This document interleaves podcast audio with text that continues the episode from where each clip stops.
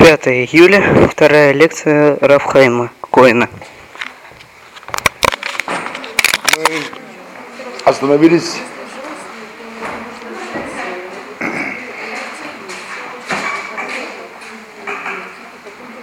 мы остановились на эпохе Вавилонской башни, разрушение, которое произошло в 1996 году от сотворения мира. И сказали, что в эту же эпоху родился Авраам за 48 лет до разрушения Вавилонской башни. И к моменту разрушения Вавилонской башни ему было 48 лет. Особенность личности Авраама была не то, что он верил в Бога, нет, мы уже говорили, что были праведные люди в каждом поколении, которые верили в Бога. Но особенностью была в том, что в отличие от других людей, которые получили веру как предание от своих родителей, Авраам эту веру от родителей не получал.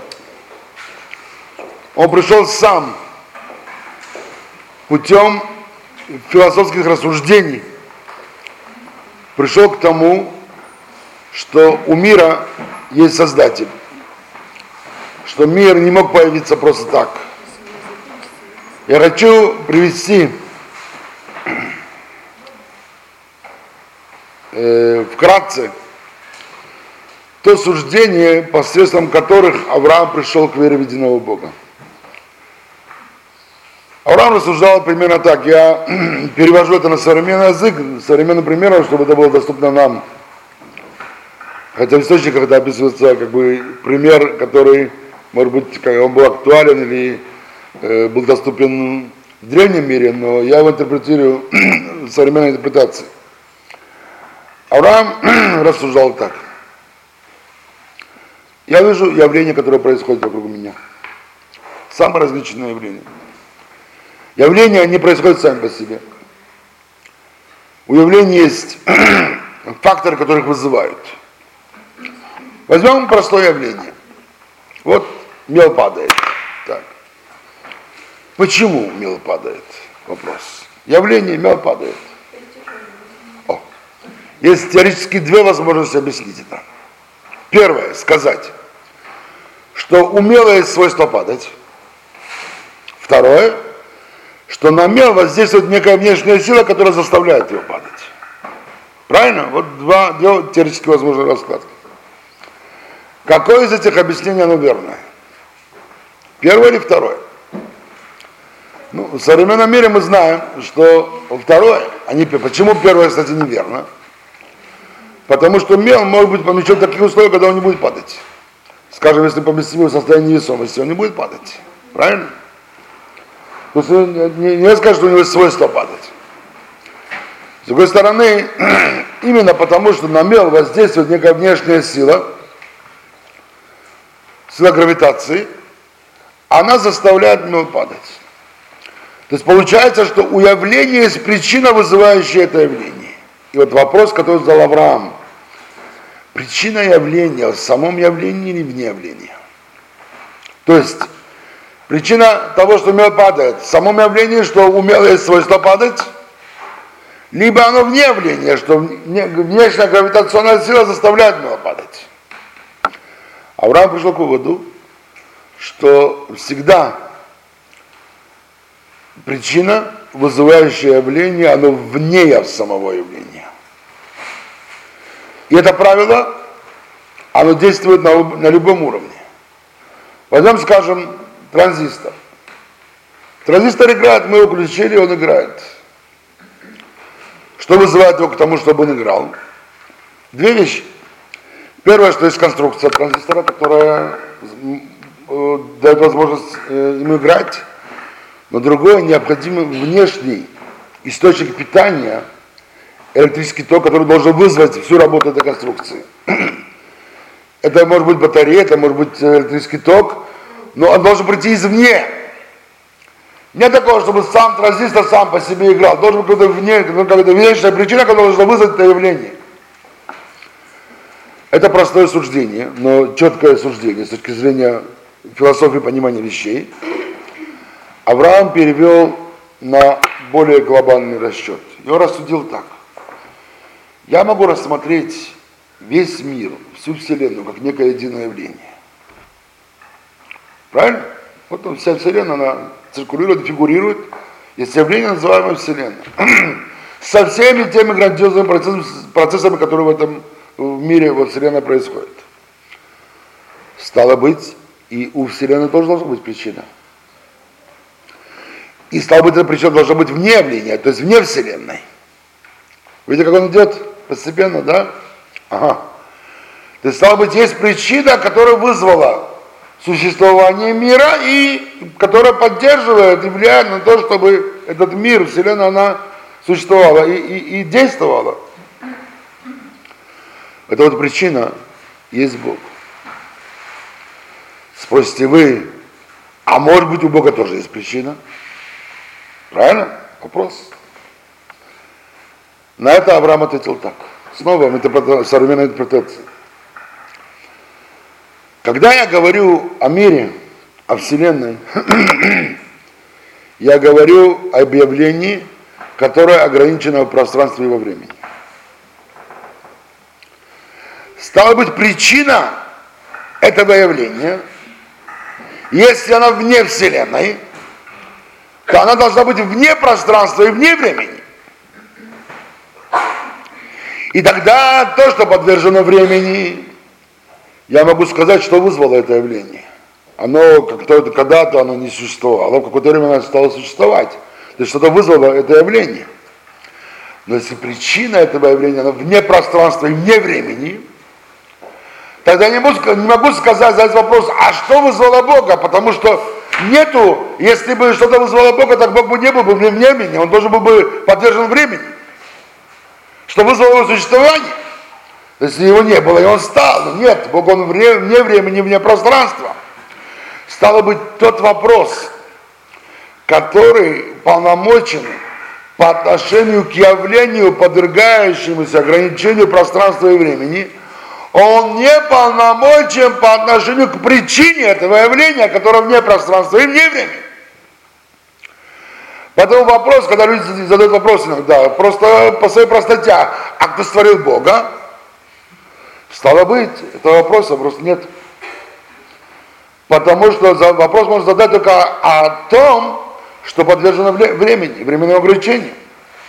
Поскольку Бог, Он времени, вне времени, то вопрос о том, кто создал Бога, он не существует. Потому что Бог был всегда, Он вне времени. Вот в упрощенной форме тот образ мысли, который привел Авраама тому, что он понял, что есть понятие Бога, есть понятие Создателя этого мира – и Авраам при дальнейшем рассуждении пришел еще к одному выводу. Недостаточно прийти к тому, что есть Бог. Важно еще одно, что этот Бог, он не ограничен. Он абсолютен. Потому что снова любая граница это порождение пространства и времени. Поскольку Бог, он вне границы времени и пространства, стало быть, он не ограничен, стало быть, он абсолютен. Вот таким образом Авраам пришел к тому, понятие то, что мы сегодня называем верой единого Бога. В этом смысле Авраам он уникален. Но Авраам не стал бы уникальным, если бы на этом кончилось бы его, его, его суждение, его поиски. Нет. Дело в том, что когда изучаешь э, историю Авраама, его жизнь, то прослеживается в нем, что Бог его испытывал неоднократно. И более точно наши источники, анализируя жизнь Авраама, делают вывод, что он прошел 10 узловых глобальных испытаний в своей жизни. Вот, например, испытание, что он должен был оставить дом отца. Когда он жил между речи, он должен был оставить дом отца, идти, идти, идти э, э, э, в землю Ханаана, в землю Израиля, которая посредственно станет землей Израиля. То, что он должен был изгнать сына и, и, и жену Агарь. Потом то, что он должен был своего сына Ицхака привести в жертву. Это все испытания Авраама. Да? Если проследить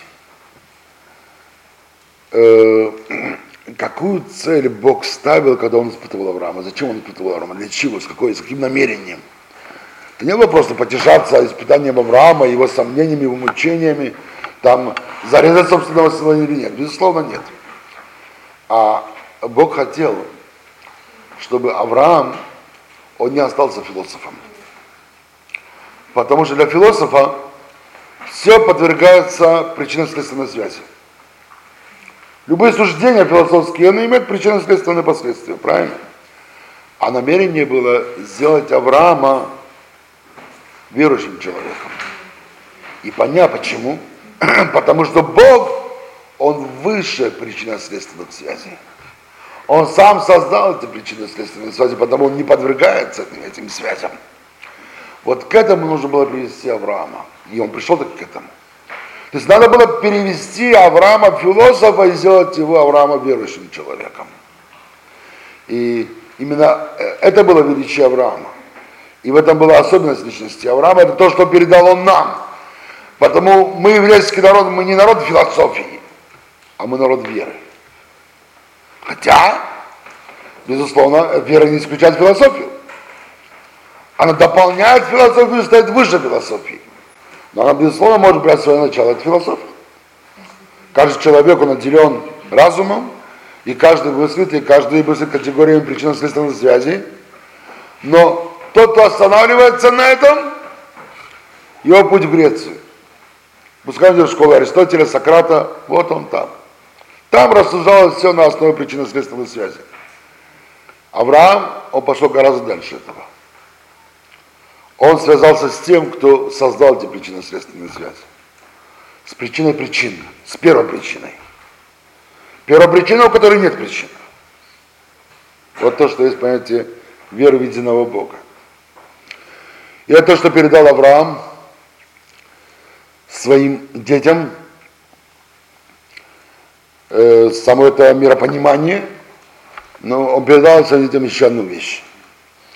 Когда Всевышний увидел, с каким упорством Авраам пытается понять правду этого мира, с каким э, э, упорством он э, не жалеет ни своих сил, ни энергии, ни, ничего, чтобы, главное, дойти и жить этой правдой, тогда Бог открывается Авраамом.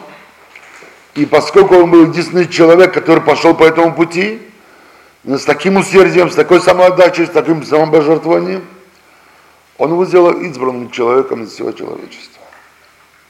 И заключил с ним союз, что я от тебя произведу народ, который укажет всему человечеству, которое к тому времени уже было разделено на народ, вот делится на народы, это что тот самый период, который заблуд, э, человек, который заблудился в Вавилонской башне, после потопа и все, что соответствовало причине потопа, о которой мы сегодня утром говорили – и причина, вызвавшая э, всю историю Вавилонской башни, не было просто построить здание. Это была целая, целая наука, к чему вело, должно было привести это здание. И что символизировало собой это здание, то, что мы говорили сегодня. И вот на фоне этого происходит человек, который ищет и находит правду этого мира. И тогда Авраам получает заверение от Бога, союз от Бога, что поскольку ты оказался таким единственным повторимым человеком на белом свете, то тем самым, как сейчас Бог устанавливает 70 народов, то есть 70 корней в человечестве, также будет еще и один корень, самый главный корень. Это корень правды. Потому что все остальные 70 корней, они блуждали. Они были где-то во тьме. Они были в Вавилонской башне. Мыслили категориями Вавилонской башни. Авраам ни в коем случае не мыслил этими категориями. И вот этот союз впоследствии Бог заключает еще и с его сыном Ицхаком, а впоследствии с его внуком Яковом. И поэтому, когда спрашивают у евреев, а сколько у вас правоцев, мы говорим, у нас три правоца. Мы не говорим, что у нас один правотец, хотя, безусловно, начало мы берем от Авраама. Но у нас три правоца. Я сейчас объясню, что, что за этим стоит. Дело в том, что Авраам вырос в доме идолопоклонников. То есть в доме людей, которые судили, рассуждали э, категориями Вавилонской башни. Отца его звали Терах, известная личная история, и который, он сам противостоял Аврааму, он сам не хотел допустить, чтобы Авраам отошел от, э, от всех людей, и хотел, чтобы он тоже мыслил теми категориями, которые остальные люди мыслят. Вплоть до того, что сказано, что Терах, когда Авраам разбил его идолы, и есть об этом целое предание, есть притча, Мидраш, который рассказывает, как Авраам разбил идолы своего отца. И Терах был главным идол, идолопроизводителем той, той эпохи. И вдруг его сын восстает против него и говорит отцу, отец, как ты можешь поклониться тем истуканам, которые ты же сам их создаешь? Ведь это, это, это, это, это неправильно, это глупо. И тогда Терах привел своего сына Авраама как бунтаря, к первому царю на земле, звали его Немрод, тем, чтобы сказать, слушай, у меня такой сын, сделай с ним что-нибудь. Немрод вызвал Авраама на первый, так сказать, религиозный диспут, когда он хотел убедить Авраама, что в мире властвуют силы природы и нет единого властелина, который стоит за этими силами природы. И на все вопросы, которые Немрод ставил, Авраам отвечал на них – когда Нерод в конце, Нерод в конце концов подвел его к той точке, когда он сказал, либо ты без всяких объяснений принимаешь мою точку зрения, либо ты будешь казнен. И так и Авраам был казнен. Его бросили в раскаленную печь. Предание рассказывает, что Всевышний сделал с ним чудо и спас его из этой раскаленной печи. Авраам не сгорел, он остался жить. Правда, в это же время произошло еще одно интересное событие. Когда Авраама бросали в печь, вместе с ним, там же был его отец, который привел его на, на, на эту казнь, там же был еще его брат Аран. И Аран наблюдал внимательно за спором между Немродом и его братом Авраамом.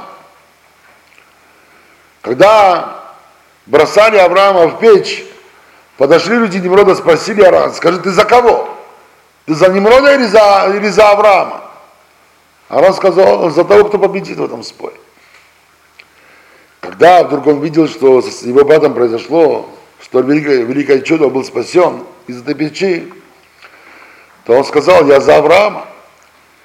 Тогда взяли Арана и бросили тоже в печь. И он сгорел. С ним чудо уже не произошло.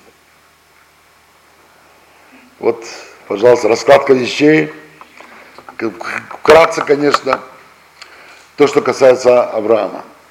Но поскольку Авраам был э, из дома идолопоклонников, его мать, отец, то, видимо, это все вошло в его гены.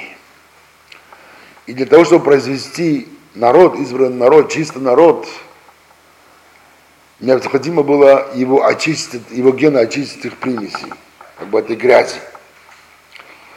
И поэтому это очищение взяло три поколения. Интересно, что это вот примесь как бы этой грязи, то, что было в генах Авраама, проявилось на его потомстве. Мы знаем, что у Авраама был первый сын Ишмаэль, от которого впоследствии произойдут арабы. Авраам его очень любил но он не мог постичь замысла Бога. Он не понял, что Ишмаэль это ответвление, которое уносит с собой часть его грязи. У Авраама были также и дети от его третьей жены, Ктуры, которых он впоследствии отослал на восток, дал им возможность, э, э, научив их, как пользоваться э, всякими магическими э, средствами – даже научил делать чудеса. И одного из его внуков звали Шива. И сказано, что они ушли на восток. Видимо, это тот Шива, которого впоследствии индусы признали одного из своих богов, который делал там чудеса и таким образом приобрел своих поклонников. Так что и э, вера как бы в Бога, использование сил духовных – оно дошло до Индии, также и до Древнего Египта, через Авраама, но оно было направлено не, не, не совсем правильное русло. Так что у Авраама происходит первая стадия очищения. выходит Ишмаэль от него, выходит от него дети третьей жены, третьей жены, и выходит чистый корень Ицхак. И Бог ему и говорит, открывается ему Бог, говорит, Авраам, Авраам очень переживал за своего сына Ишмаэля, он его очень любил. И он думал, что именно Ишмаэль будет избранником, который продолжит его род. Но Бог открывается ему, говорит, не переживай за Ишмаэля. Я от него произведу великий народ за тебя, заслугу тебе твою. Но именно в Ицхаке наречется твой род, и тот союз, который заключил с тобой, я его осуществлю через Ицхака. У Ицхака было два сына. Яков и Исав. Только Яков продолжил путь Ицхака. Исав ушел в сторону. И не просто ушел в сторону, он был антибодом Якова, он был страшным врагом Якова. Что? И он был страшным врагом Якова, вплоть до того, что он грозился Якову убить Якова. И только у Якова рождаются дети, 12 сыновей, которые все продолжают путь отца. Теперь, с точки зрения хронологической, Авраам родился в 1948 году, Ицхак родился, когда Аврааму было 100 лет, то есть родился в 2048 году, Яков родился, когда Ицхаку было 60 лет, то есть родился в 2108 году. Год рождения Авраама 1948, год рождения Исхака 2048, год рождения Якова 2108. Авраам жил 175 лет, Ицхак жил 180 лет, Яков жил 147 лет. Обратите внимание, когда как продолжительность жизни людей постоянно, постоянно идет на, на убыль. Когда спрашивают, кто же из этих трех правоцев является главным, самым избранным, мы отвечаем Яков. Почему? Именно по той причине, что я рассказал. Как бы Авраам, он, он имел, должен был пройти, пройти процесс очищения. То же самое Ицхак, от него должен отделиться часть грязи. И только у Якова все его потомство, оно было сферой единого Бога. У Авраама нет, у Ицхака нет, у Якова да. И э, более того, кто читал историю детей Якова, наверняка поражается тому, как могли братья продать Иосифа в рабство. Как у них могла быть такая ненависть к нему. Пускай даже если он видел когда сны, где ему поклонялись братья, уже из-за этого они хотели его убить. Только, только, только один из братьев предложил, что не надо убивать, давайте продадим его рабство. И он уговорил остальных братьев. Простите, откуда такая ненависть? Если вы такие верующие люди, святые люди, откуда у вас такая ненависть страшная к брату? До убийства довести его, до продажи в рабство довести его. Однако именно здесь находится объяснение этому. Братья рассуждают так. Вот у Авраама ушла часть грязи от него. От Ицхака, нашего дедушки, тоже ушла часть. Видимо, и от нашего отца тоже часть должна уйти в сторону. О, когда Иосиф начал высказывать про свои сны, они сказали, о, наверное, Иосиф есть та часть, которая должна уйти в сторону. Но Иосиф не просто уходил в сторону, он не хотел просто уйти в сторону. Он грозился их подчинить, и подчинить только их, но еще своего отца, поработить их. И тогда что? Иосиф грозился нарушить или помешать тому союзу, который был заключен с его отцами и Богом. Как? Ведь этот союз, он заключен для того, чтобы спасти все человечество. То придет Иосиф и оставит под угрозу спасения всего человечества, его нужно убить, чтобы спасти все человечество. Поэтому то, что братья грозились убить Иосифа, это не было просто личные, личные счеты на низком человеческом уровне, там зависть или чего бы то ни было. Нет. Это были гораздо более глубокие расчеты. Расчет был спасение всего человечества. На уровне Кабалы объясняют, что когда человек съедает пищу,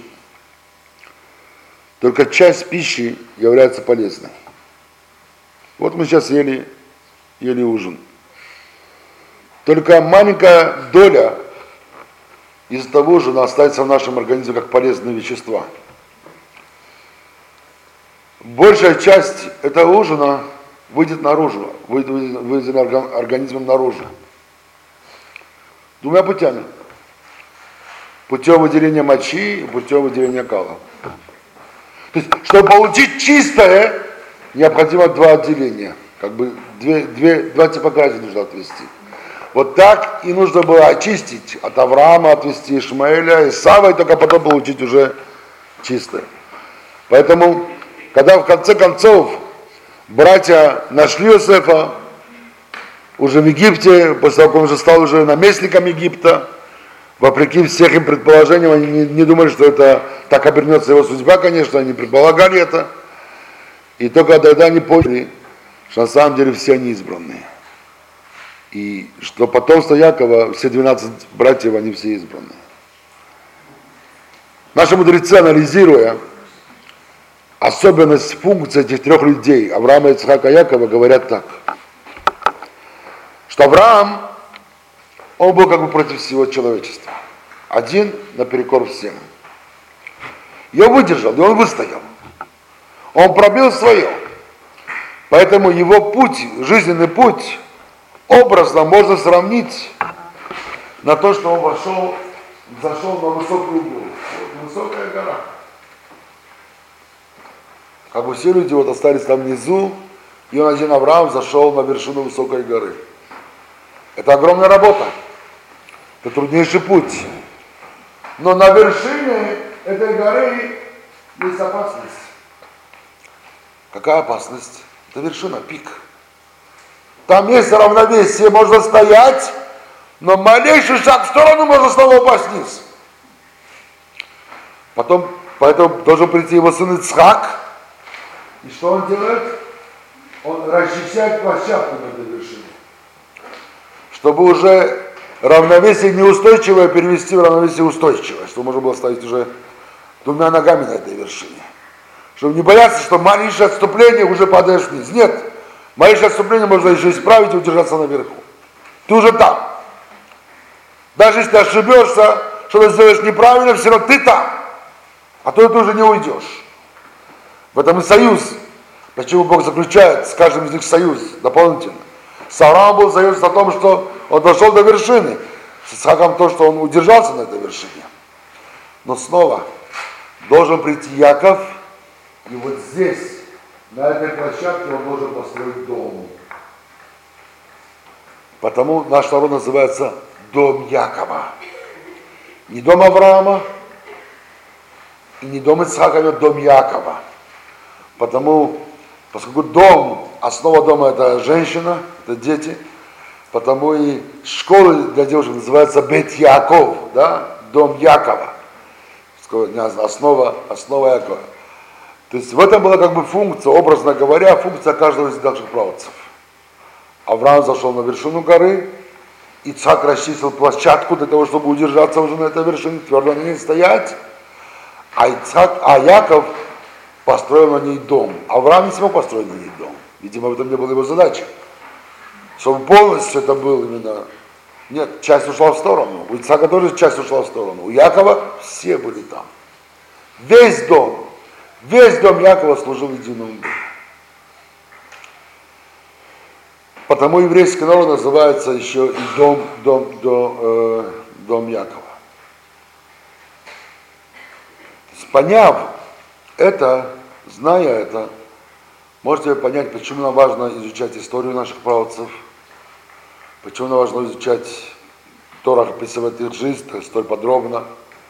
Потому что изучив их историю, изучив их жизнь, мы от каждого из них получили. И от Авраама получили то, что Авраам, от Ицака получили то, что Ицака, от Якова получили. мы можем в себе обнаружить и Авраама, и Ицхака, и Якова. Потому когда ты изучаешь Тору, ты изучаешь самого себя. Изучив дом Якова, ты изучаешь дом свой, свой дом. И смотришь, как ты его строишь, правильно, неправильно. Может, тебе надо исправить в этом доме, чтобы он стал тоже домом Якова, твой дом. Потому Тора это не просто книга истории, как некоторые иногда ошибочно думают. Нет, Тора это книга жизни. Хотя там без слова рассказывается об истории тоже. Но не в этом, не в этом намерении Тора научной истории. Это некий как бы побочный фактор истории. Основное намерение Торы – это научиться правильно жить. Правильно жить нашей, нашей, нашей, нашей ежедневной жизни. В том числе то, что мы скоснулись, и той стороны правильной жизни, что имеется в виду построить правильно, правильно дом, дом Якова. Как известно, друзья, Яков переселяется в Египет, потому что Йосеф был продан в Египет, и Йосеф там, сначала будучи рабом, потом он становится наместником, заместителем фараона, приобретает, приобретает огромную власть, и голод, который наступает тогда на территории всего Ближнего Востока, единственное место, где нет голода, только Египет. Иосиф имел к этому э, огромное, огромное, принимал огромное участие в том, что в Египте не было голода. И он попросил своего отца перевести весь дом в Египет и дал им возможность поселиться на самых плодородных землях Египта, земля Гошин, которая была в дельте Нила, и это плодородные земли. Таким образом, евреи, Авраам, который из Междуречия переселился в землю Ханаана, то есть в Палестину, Ицхак, который родился в Палестине, Яков, таким образом, семья Якова из Палестины переселяется в Египет. Поскольку Иосиф спас землю Египта от голода, то его весь Египет почитал. И в знак уважения к нему почитал и дом его отца, и всех его братьев, все, все, все их семьи. Интересно, что Тора описывает подробно, сколько было душ Якова, которые вот создали, создали вот этот вот дом Якова, сколько было их людей, составляющих эту, эту семью Якова, их было 70 человек. И описывается почему, почему на 70 человек, поскольку деление народов было на 70 народов, еврейский народ – это миниатюрное отражение всего человечества. Потому и было важно это количество 70 человек э, Якова, подобно количеству народов мира. Поскольку дом Якова должен будет исправить весь мир, все человечество, так он миниатюрно включал в себе все человечество, отразило все человечество. Вначале они были приняты с распростертыми объятиями, получили самые лучшие земли – никто их не притеснял. Но вот Яков скончался, его тело было привезено в Палестину, похоронено в Хевроне, в пещере Махпела. Там же был в свое время похоронен и Авраам, и Ицхак. И это место, Хеврон называется еще Киратарба, потому что там захоронены четыре пары. Это Адам и Хава, Адам и Ева. Мы называем на иврите ее Хава. Адам и Хава, Авраам и Сара, Ицхак и Леа, Ицхак и Ривка, простите, и Яков и Лея, одна из жен Якова. Э, сами братья, они последствия скончались в Египте, и когда Иосиф скончался, остальные братья скончались, постепенно египтяне забыли то благо, которое сделала им семья Якова, семья Иосифа, и постепенно начали порабощать потомков Якова.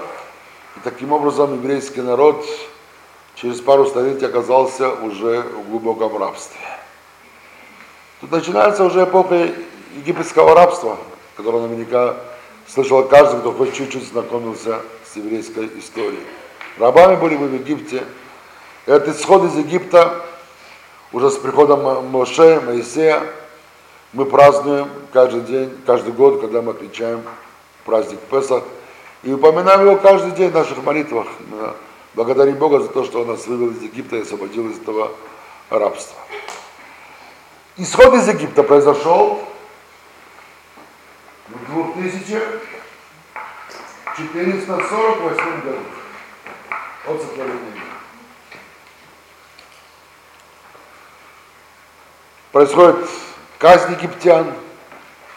Я сейчас не объясняю это подробно, это сейчас не тема нашей, нашей беседы. Происходят чудеса, которые были при этих десяти казнях египетских. И сам процесс исхода, переход через море и выход на, еврейс... на Синайскую пустыню.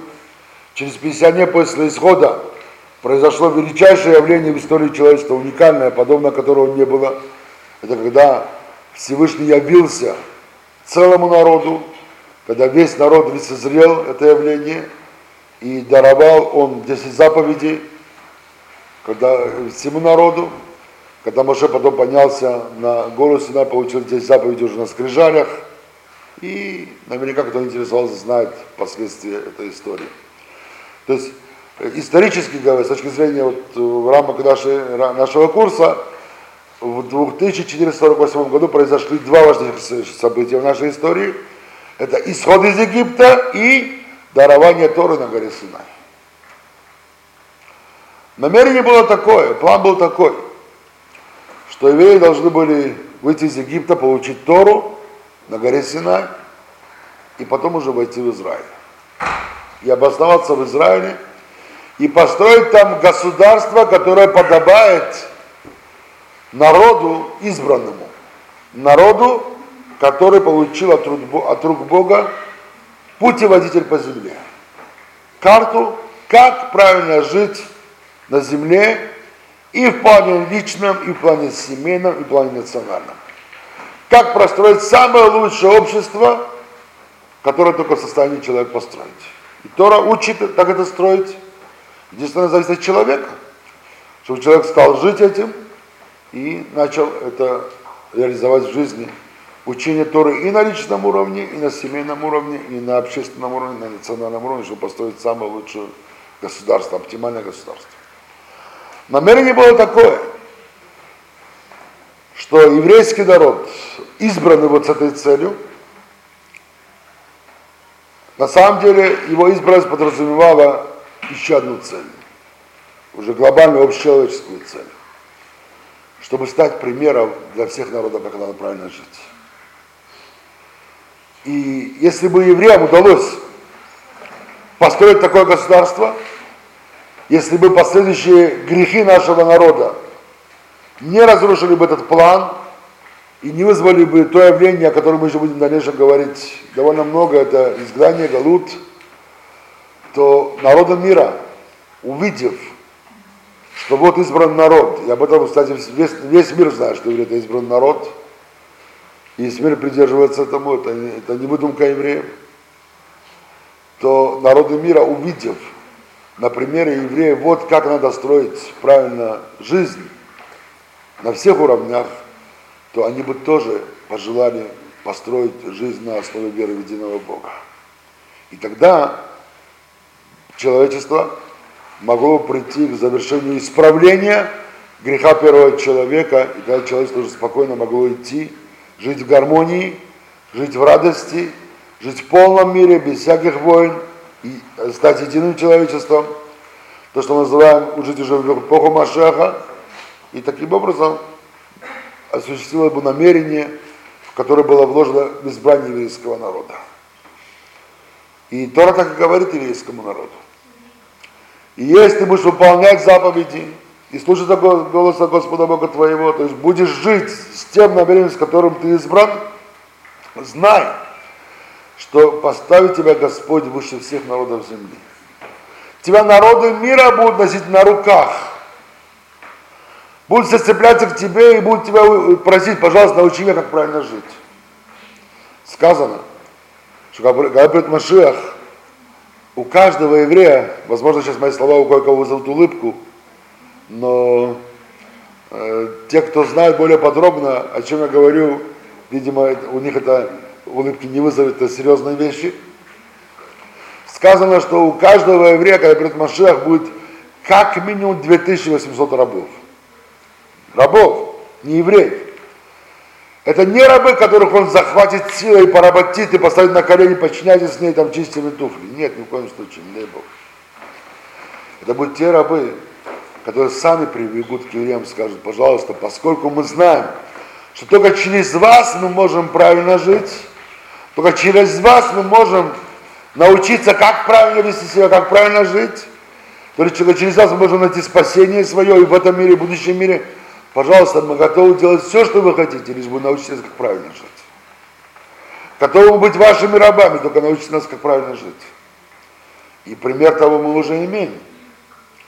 Когда в свое время Авраам, он должен был пойти из-за голода в Египет, еще до того, как появился свет Яков и было переселение, уже Авраам был в Египте из-за голода, Тора об этом рассказывает, то фараон э, забрал его жену к себе, думал о ней жениться, но Всевышний не дал ему тронуть цару, он э, на, навел на фараона э, язвы, язвы кожи, чтобы он не мог тронуть, цару.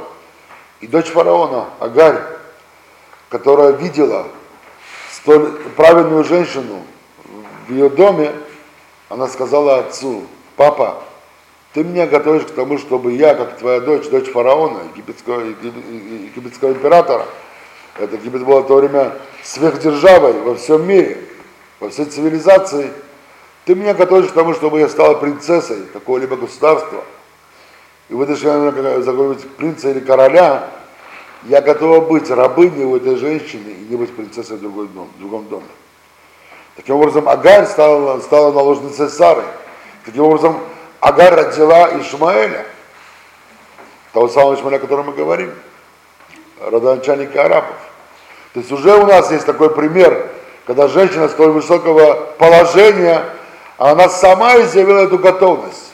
Почему? Потому что когда человек начинает понимать, в чем смысл жизни в этом мире, и что это бренный мир, он временный мир, если человек вложит и построит свою жизнь так, чтобы смысл будет заканчиваться только на этом мире, то на самом деле смысла не будет, а будет бессмысленная жизнь. А будущего мира можно жить только через Авраама, через его семью, через его потомков, только через его народ. Вот некое подобие произойдет и в дальнейшем с приходом Машеха. Но это уже осуществилось еще на более раннем этапе, но все зависело от евреев. Если они будут выполнять заповеди и построят такое общество, которое Тора хочет, чтобы они построили. Тора также говорит, но знайте, что если вы откажетесь от выполнения заповедей, если вы или по своей лени, или по своей, не знаю, какой-то причине не пожелаете исполнять заповеди, то вы не думаете, что вы перестанете быть избранным родом. Ой, нет, избранным народом вы останетесь всегда. Вопрос будет только в том, как она, ваша избранность, проявится. Проявление позитивной вашей избранности, если вы будете исполнять заповеди – когда вы создадите оптимальное общество на земле, и все народы мира вас будут носить на руках. Но если вы не пожелаете исполнять заповеди, вы все равно останетесь избранным народом, но тогда ваша избранность проявится прямо противоположно. Знаете как? Тем, что вас все народы будут бить, уничтожать, гонять и ненавидеть. Вы будете самым гонимым народом, самым презираемым народом, самой низшей расой избранной, но уже в негативном.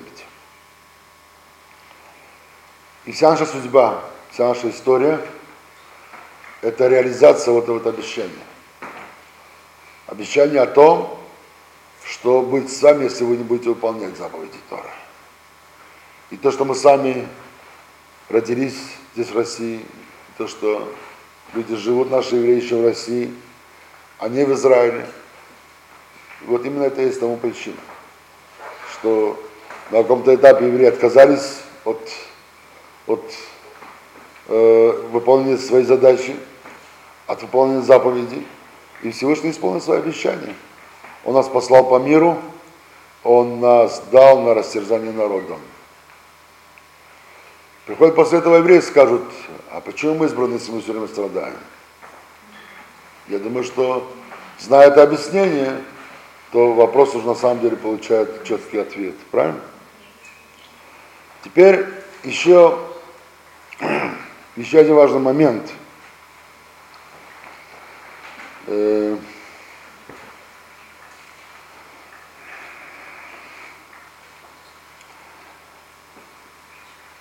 Появление христианства. Правда, дошел до него э, хронологически мы дойдем до него, но неважно вот уже на этом этапе сказать несколько слов о нем. Что обусловило появление христианства? На чем базируется христианство? Христианство утверждает следующее. Оно полностью принимает все, что я сказал до сих пор. Полностью сказать, всю историю, что записано в Торе, историю Авраама, Ицхака, Якова в том виде, котором я рассказал сейчас. Ну, в общей, общей категории, конечно. Избранность еврейского народа и все. Но христиане говорят следующее. Евреи должны были выполнить заповеди и создать оптимальное общество, но они не сделали этого. И тогда Бог нарушил с ними союз, потому что на самом деле евреи своим отказом от выполнения заповеди сами первые нарушили с ним союз. Когда Бог, отказался от них, как от избранного народа, и дал людям Новый Завет. То есть это был с евреем был Ветхий Завет, и теперь дал людям Новый Завет в качестве посланника Христа, когда уже э, люди любой национальности могут приобщиться к этому завету, надо быть им евреем для того, не, надо, не нужно для этого выполнение заповедей, поскольку заповеди чересчур сложные и тяжелые, факт, что евреи не смогли их выполнить. И тебе этого достаточно веры, без заповедей. Главное это вера и первичные моральные принципы. Конечно, христиане тоже против не убивай, не воруй, это все, безусловно, они придерживаются моральных принципов. Но поскольку евреи, они нарушили завет с Богом, то Бог нарушил с ним завет. И, э, и поэтому вот Бог теперь дал новый путь человечеству для достижения первичной цели. Э, мы, конечно, это отвергаем, не потому что нам это не нравится, а потому что Тора сама нам говорит. И вот те слушатели, которые ходят к нам на курсе о пророчествах, который мы проходим здесь три раза в неделю, то 6 до 7, то мы скоро дойдем до этого места, где Тора об этом говорит, будем там изучать это место, будем это рассмотреть в тексте Торы, увидим сами это, прочитаем эти, эти, эти слова, где Тора говорит, что даже в случае, если вы будете нарушать, и я вас буду наказывать самыми страшными наказаниями, но никогда я с вами завет не нарушу. Поэтому, когда придут христианам, скажут, что поскольку вы нарушили завет, Бог сам тоже нарушил завет, мы говорим, извините, это ваши выдумки. Бог этого не говорил, Тора этого не говорил. Здесь начинается наше расхождение с христианами. Как бы до этого момента мы идем с ними вместе, Тут начинается наше расхождение с христианами. Как-то года, кажется, четыре назад, если мне память не изменяет, будучи летом на вот на этом же семинаре, это было в другом месте, мы с одним из лекторов, тогда это был Моша Торбан, может, кто-то знает его, поехали в Москву в воскресенье на ярмарку, где продавались дискеты, диски и прочие программы, хотели кое-что там купить, здесь дешево, чем в Израиле, и хотели кое-что приобрести там. И к нам подошла пара миссионеров. Видели, увидели, что когда мы видели по-еврейски, и все, и подошли. Молодая женщина и молодой мужчина. Люди очень приятные, очень такие, видно, что такие теплые и человечные. Были одеты, так сказать, такую христианскую, такую монашескую одежду. Подошли к нам и мило спрашивают, вот вы еврей? Да, мы евреи. Скажите, а, почему вы скрываете от людей правду? Я говорю, что вы имеете в виду? Вот вы же знаете правду, и без вас же люди не могут узнать правду. Почему вы это скрываете? Вы преступники. Вы знаете, я опустил глаза к земле и должен признать ее правоту. Она права. Она права, да. Да, мы евреи, Потому что мы не живем по-еврейски. И не выполняем, что должны выполнять, скрываем от людей правду. И тут же еще один маленький вывод. Многие размышляют над давлением антисемитизма. Вот почему есть антисемитизм, для чего есть антисемитизм. Тора, она предсказывает антисемитизм. Тора говорит, что если надо будет вас наказать, если вы нарушите заповеди и прочее, и должны быть подвергнуты наказанию, то явление антисемитизма будет одно из страшных наказаний, которые вы подвергнетесь. Что вы будете самым ненавистным народом среди, среди, среди всех народов на земле. И самым гонимым народом. Вас будут оптать и уничтожать и бить. И Тора описывает ужасные вещи, которые, которые наш народ постигнет. И все те страдания, которые люди пережили во время инквизиции, во время концлагерей и прочее, это все зафиксировано в Торе. Ничего люди нового не выдумали. И, и вот э, в чем причина антисемитизма? Когда евреи обычно рассуждают об этом, пытаются найти такую причину, такую причину, вот евреи, скажем, там такие или грязные, или там, наоборот, сказать, очень умные, или очень глупые, или очень такие, или очень такие. Пытаются найти всякие разные крайние причины объяснения антисемитизма. На самом деле, причина антисемитизма, если попытаться войти немножко в подсознательный уровень мышления людей, если говорим на подсознательном, если говорю о сознательном уровне, это та ненависть, которая проявляют к нам народы мира, потому что мы от них скрываем правду. Потому что мы единственный источник правды на земле. И из нас не могут узнать, узнать эту правду. Нет кого, только от нас. А мы скрываем, потому что сами от нее отказываемся. Нежелание быть евреем и жить как евреи. И тогда они нам платят этой ненавистью. Вы от нас скрываете правду. И из-за вас мы не можем правильно жить, так, конечно, вас нужно ненавидеть. Если быть немного, может быть, фантазером, а может быть, немного циником, то можно представить себе такую картину, что если бы народы мира, они понимали бы это на уровне сознательном, потому что здесь говорят, что это подсознательный процесс у них, несознательный. На уровне сознательном они находят разные причины, чтобы нас ненавидеть. А, вот, а вот именно истинная, глубокая причина в этом она состоит. То, что мы скрываем их правду. Но если бы, она бы они бы знали об этом на уровне сознательном, можно предположить, что каждое утро у дома каждого еврея собирались бы сотни, а может быть тысячи неевреев, которые бы кричали, ты, Афган, ты уже встал, ты уже тфилин наложил, ты уже помолился с Богу, еще нет, не хотел быстро. То есть они бы нас бы постигали к этому. Если бы они увидели бы еврея, нарушающий субботу, они избили его до полусмерти. Ты нарушаешь субботу. Только если бы они знали бы, на уровне сознания то, что на самом деле им движет подсознательно. Ну вот, мы об этом сказали в связи с тем, что подошли к дате исхода из Египта и дарования Тура. Пожалуйста. В Волгограде есть христиане-миссионеры, которые помогают евреям, дают им деньги, помогают всячески. Они не объясняют, что они не знают чего, но они очень хотят помочь евреям. Я понимаю. Ну, обычно э, за этой помощью стоят некоторые э, их желание как бы привлечь потом в свою сторону, постепенно, может быть, это медленный процесс, и все это, это не просто бескорыстная помощь, и обычно стоит за этим что-то, какие-то их намерения. Ну, ладно, все равно. В Израиле тоже есть такие, да, это известно. Теперь, друзья, когда евреи получили Тору, намерение уходило, чтобы они тут же вошли в Израиль. Э, э, нас задает вопрос, а почему было, Тора не была дана в самом Израиле? Почему избранное учение не дать народу на избра, избранному народу на избранной земле? Почему Тора была дана в пустыне? И одно из классических объяснений говорит так, что если бы Тора была дана, дана, дана дарованной еврейскому народу именно на земле Израиля, то это э, выражало бы самой мысль, собой мысль о том, что Тора, она должна реализоваться именно в стране Израиля. А вне Израиля невозможно с ней жить. Но Тора хотела подчеркнуть, что это не так.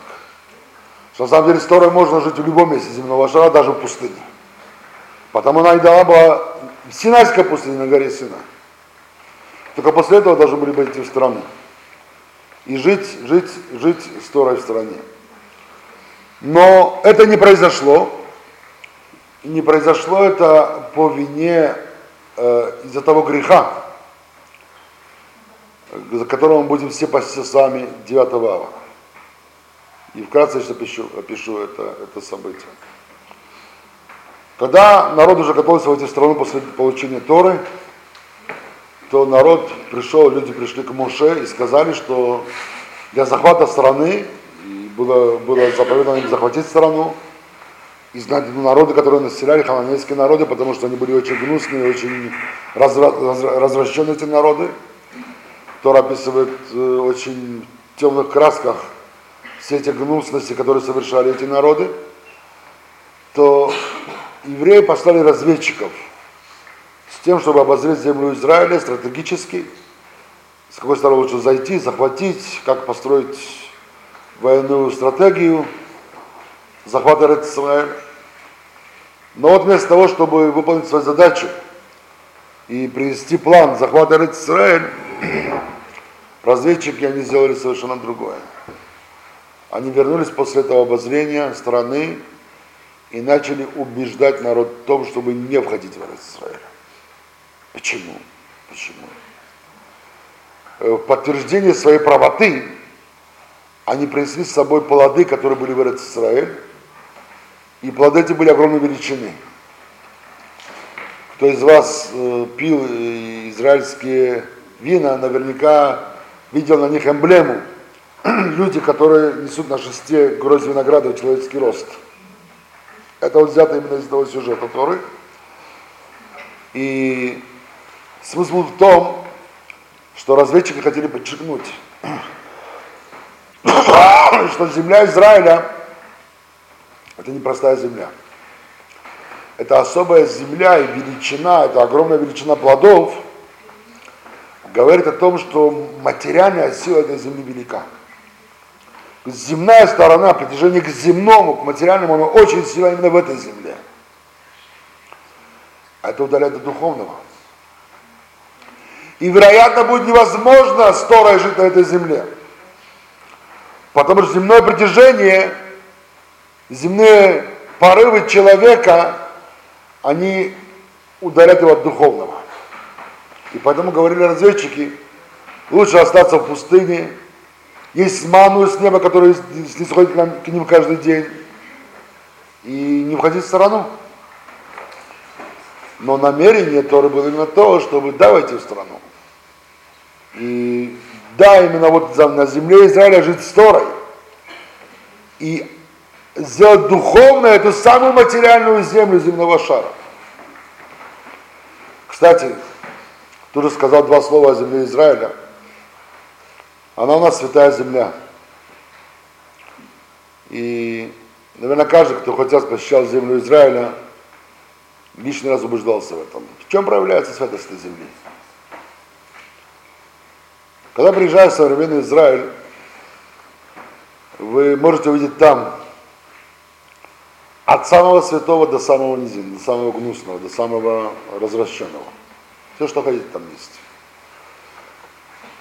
Там стыкуются Восток и Запад.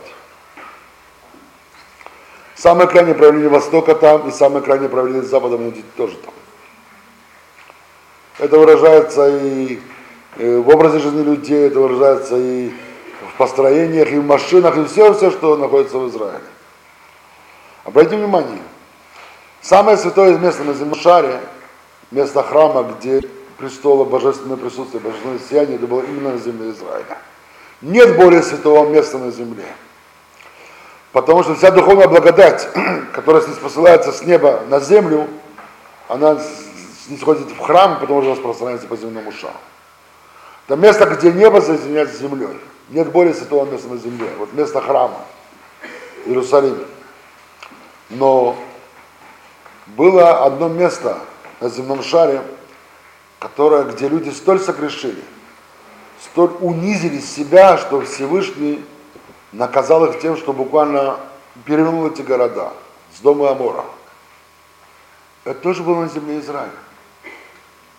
Не в Индии где-нибудь, не в Америке, не где угодно, а именно в Израиле. Самое святое и самое неземное все в Израиле. Это вот особая земля, избранная земля. Вы знаете, люди, которые живут за границей, даже тут в России, они могут зачастую, в большинстве своем, жить своей личной жизнью и принимать, может, какое-то участие в общественной жизни, но, в принципе, могут не интересоваться политикой и быть безучастными, так сказать, тем процессам, которые происходят вокруг, глобальным процессом в стране, понимая, что это сторона русских, это сторона русского народа. И им эти проблемы решать, а не нам, евреям. Это их проблемы, они должны их решать, безусловно. Мы только будем рады, чтобы они их решили в самую лучшую сторону, чтобы жили самым лучшим образом, чтобы и нашим евреям тоже давали жить самым лучшим образом. Но многие евреи, наверняка большинство евреев, я не ошибусь, если скажу, что они безучастны к тому, что происходит здесь, том смысле, что не принимают прямого такого участия. Есть отдельные люди, конечно, и олигархи тоже евреи, очень многие, безусловно. В Израиле невозможно остаться нейтральным, ни к чему. Люди приезжают в Израиль, люди, которые были далеки от всех политики, от всех мнений и все, которые, которые хотели жить как нормальные люди своей личной жизнью и своей семейной жизнью, это общественной жизнью, но были, были безучастны каким-то глобальным процессом, в Израиле они этого делать уже не в состоянии. Буквально через несколько месяцев люди, приезжающие в Израиль, меняются с края на край. Те люди, которые здесь они спокойные, выезжают друг, они там становятся энергичными. И что интересно, что Израиль очень скоро вынуждает человека занять какую-то позицию, определенную позицию. Во всех вопросах, которые касаются общественной жизни, государственной жизни. В Израиле найдете самые левые партии и самые крайние правые партии. Самые сильные религиозные движения, самые сильные антирелигиозные движения. Нигде в мире таких антирелигиозных нет, как в Израиле. Что вы знали.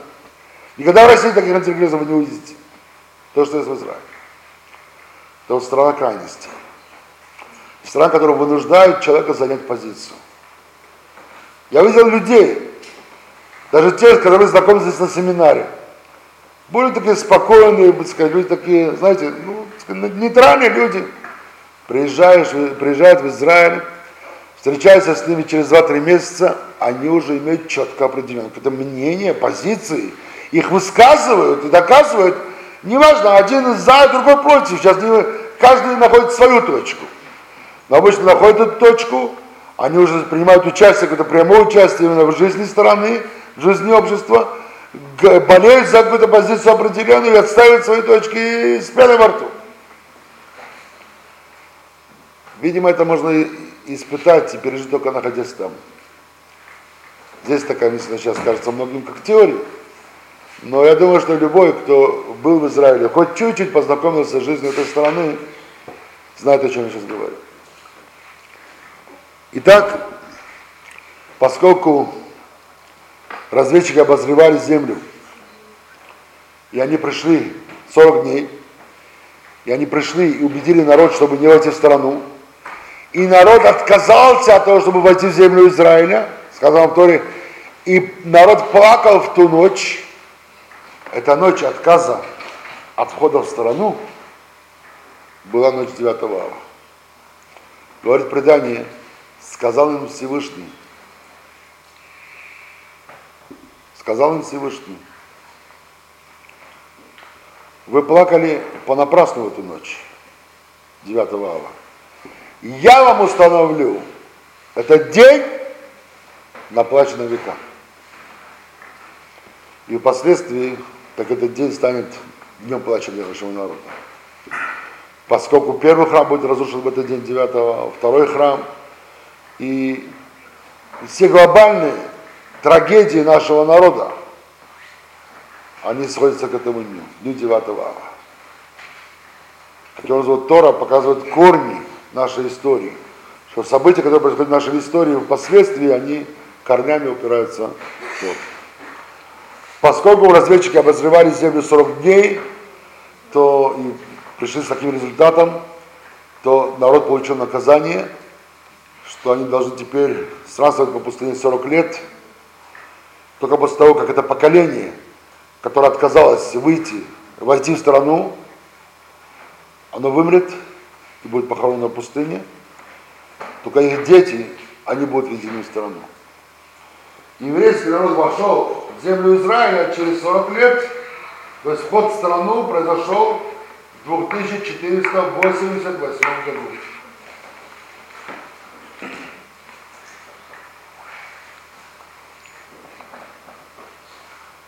В этом году произошло еще одно событие. В этом году скончался Моше. Буквально накануне того, как народ должен был войти в страну, Моше скончался, он не получил права войти в страну. Он был похоронен за пределами Израиля, на восточном берегу э, Мертвого моря.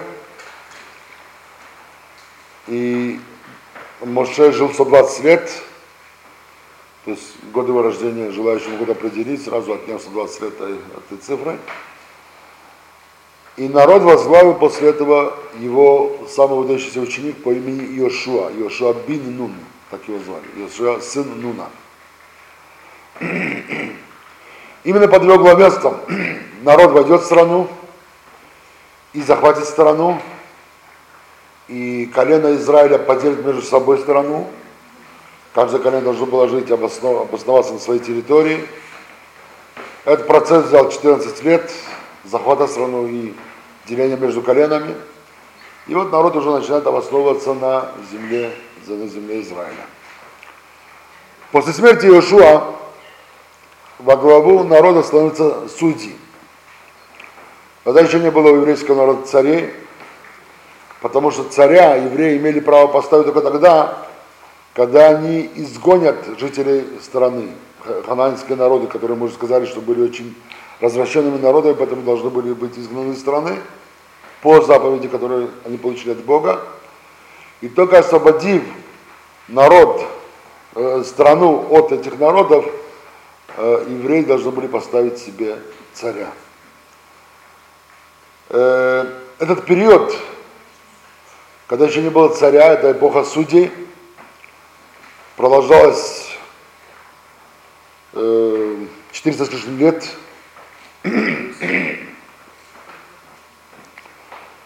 И число судей, за это время было 16 судей, э, имена многих из них вам ничего не скажут, но наверняка есть две-три личности, которые вы слышали – имена которых, наверное, вам что-то скажут. Например, вы слышали все о Самсоне, Шимшон.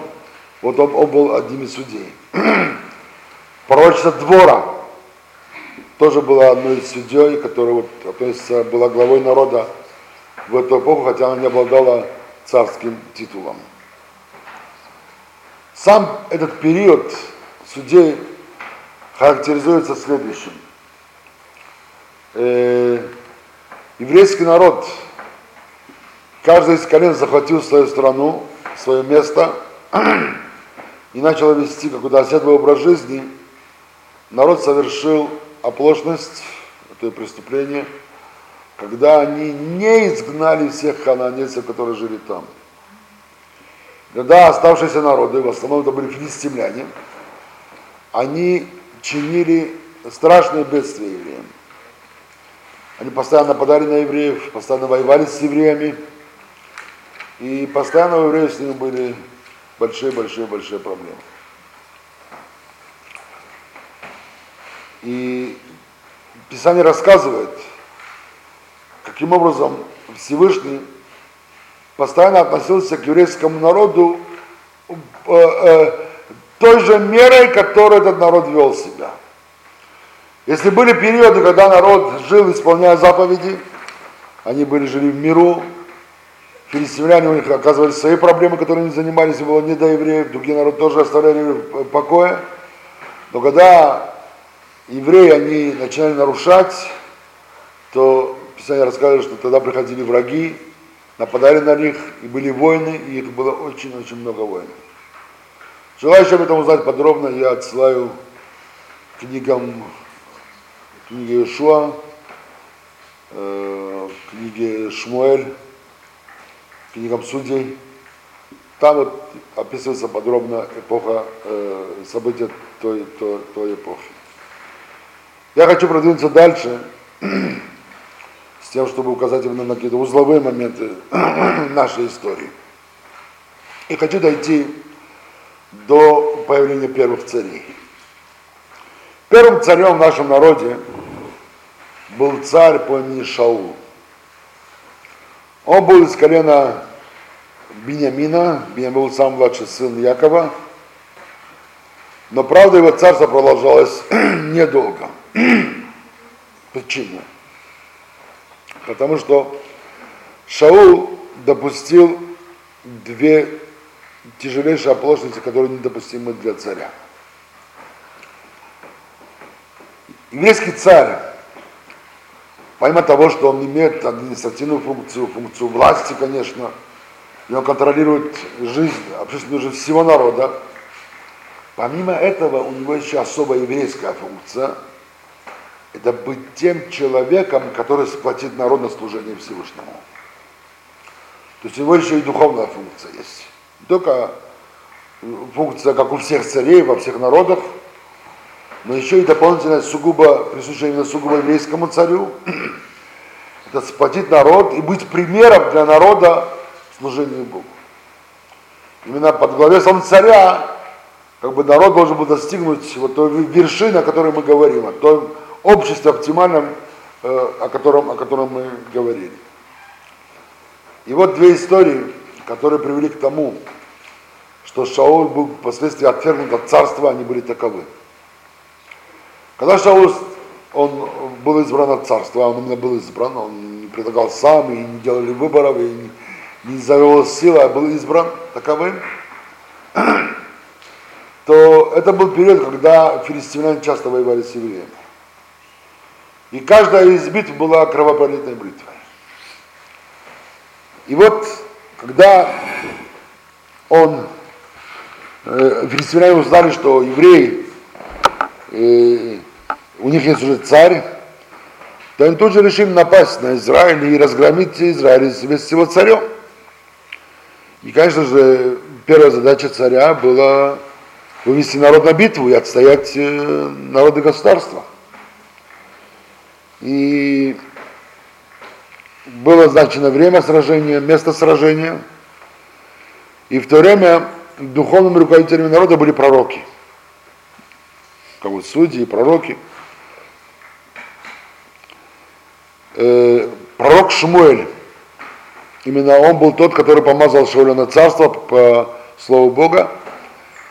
И вот накануне дня сражения он сказал Шаулю так – Завтра, когда ты увидишь народ на сражение, ни в коем случае не переходи в наступление, пока я не приду к тебе, и мы с тобой не принесем мирную жертву Всевышнему. И он сказал, что это сообщает то, как слово, слово как пророк от имени Бога. Ну, от имени Бога такой приказ, надо его выполнить, правильно? Но представьте теперь, в каком, в каком положении оказывается царь Шауль. Вот расположился еврейский стан, напротив него другая сторона поля, филистимляне, и филистимляне начинают битву. Они продвигаются вперед, переходят наступление. Армия ждет, чтобы царь тоже повел наступление. Но царь объявляет всем, Никто не двигается с места, пока не отдам приказ. А сам ждет, когда придет пророк с тем, чтобы принести жертву и начать наступление. Все уже было готово к жертвоприношению, он ждет пророка, пророк не появляется. Царь в первой битве. В это время в народе начинается ропот. Разве это царь? Посмотрите, филистимляне занимают более удобное положение. Еще несколько минут они нас разгромят вовсю. Что это за царь? Он не умеет воевать, мы все сейчас погибнем. Эти голоса произносятся все громче и громче. Они доходят до царя. Царь сам первый раз в войне, первый раз возглавляет народ, он не уверен внутренне. Вроде бы логический народ прав, но в то же время есть приказ от, от пророка, что ему делать. Он в неведении. Он ждет, ждет, И тогда уже в народе уже начинаются уже крики, уже во весь голос. Долой такого царя, нам не нужен такой царь, мы сейчас все погибнем, все, не нужно, идемте сами воевать. Начинается уже полная, полная неразбериха. Царь Шауль, увидев, что вот-вот-вот, и на самом деле он видит сам, что с точки зрения э, военно, военной стратегии битва проиграна. Он уже не может больше ждать ни минуты, отдает приказ. И евреи рвутся в наступление. Как только армия выходит в наступление, тут же проявляется пророк. И сказал, ты отступил от слова Бога, ты не подождал меня. Ну как, я ждал, почему ты не появился, завод народа.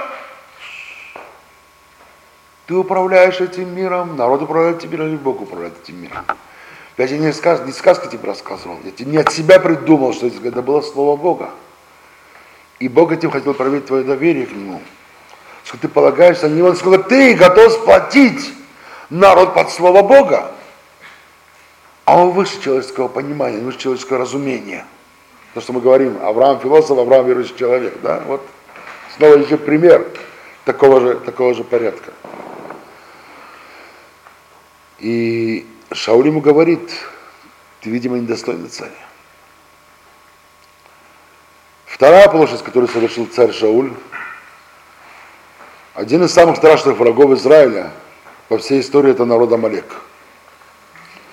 Народ Амалек, который является потомком Исава, прошедший это Сава, это народ, который, когда евреи пришли через море, когда Амалек услышал, что евреи, с ним происходят чудеса, и весь мир говорит о том, что вот евреи видят Бог, вдруг Амалек выступил, евреи, которые не мешали ему, не хотели завоевывать его территории, ни, сказать, никакого, ничего против него не имели, и они вышли и воевали с евреями, когда они вышли из Египта, еще рабы, только-только освободившиеся, необычные воины, ничего.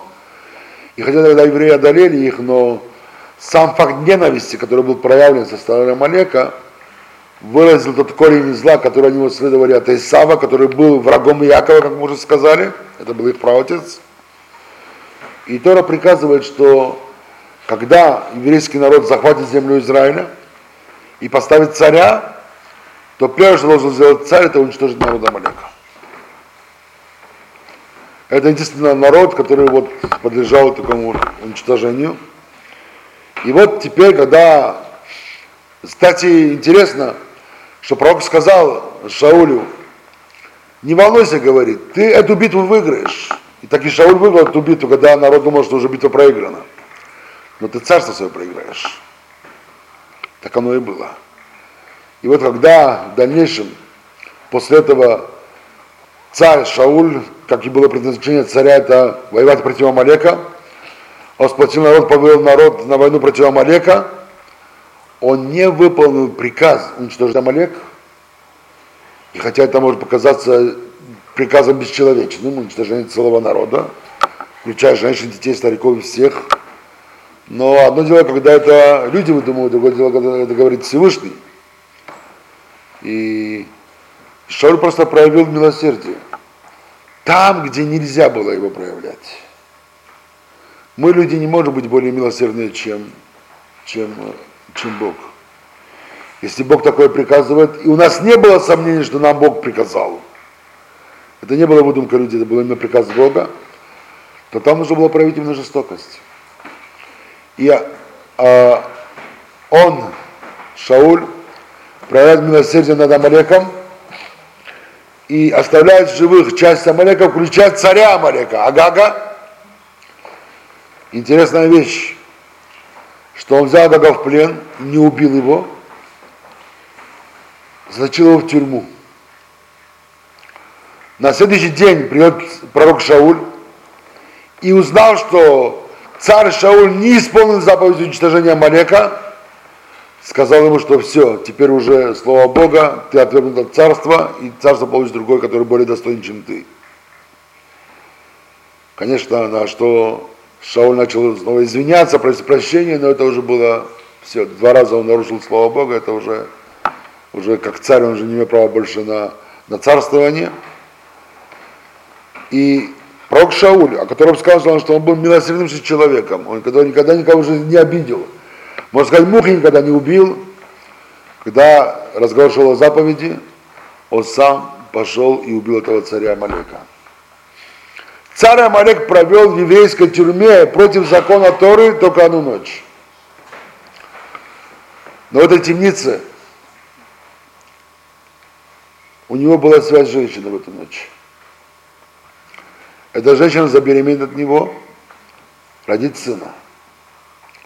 Впоследствии этого сына, через 500 лет, появится человек по имени Аман, который пожелает уничтожить весь еврейский народ. Вот снова пример, как люди могут судить. Мы люди, мы видим только на короткое протяжение времени вре, э, историю. Всевышний наблюдает на более длительные сроки. Если он приказал, даже если этот приказ нам кажется непонятным, мы должны его исполнить, даже если мы его не понимаем. Главное, мы должны быть убеждены, что это именно он приказал. Это да. Когда мы уже убеждены в этом, то тогда должны исполнить, даже если мы это не понимаем. И именно тот самый Аман, который задумает последствия уничтожить весь еврейский народ. Почему? Как он появился на свет? Потому что еврейский царь нарушил приказ. Из-за этого появился Аман. То есть любая беда, которая происходит с евреями, кто в этом виноват? Сами евреи. И так говорят не антисемиты, так говорит Тора. Это что важно знать. Второй царь, и вот на этом мы закончим сегодняшнюю беседу. Второй царь, который избирает Всевышний уже на место Шауля, это был царь Давид. Само избрание царя Давида – это великий урок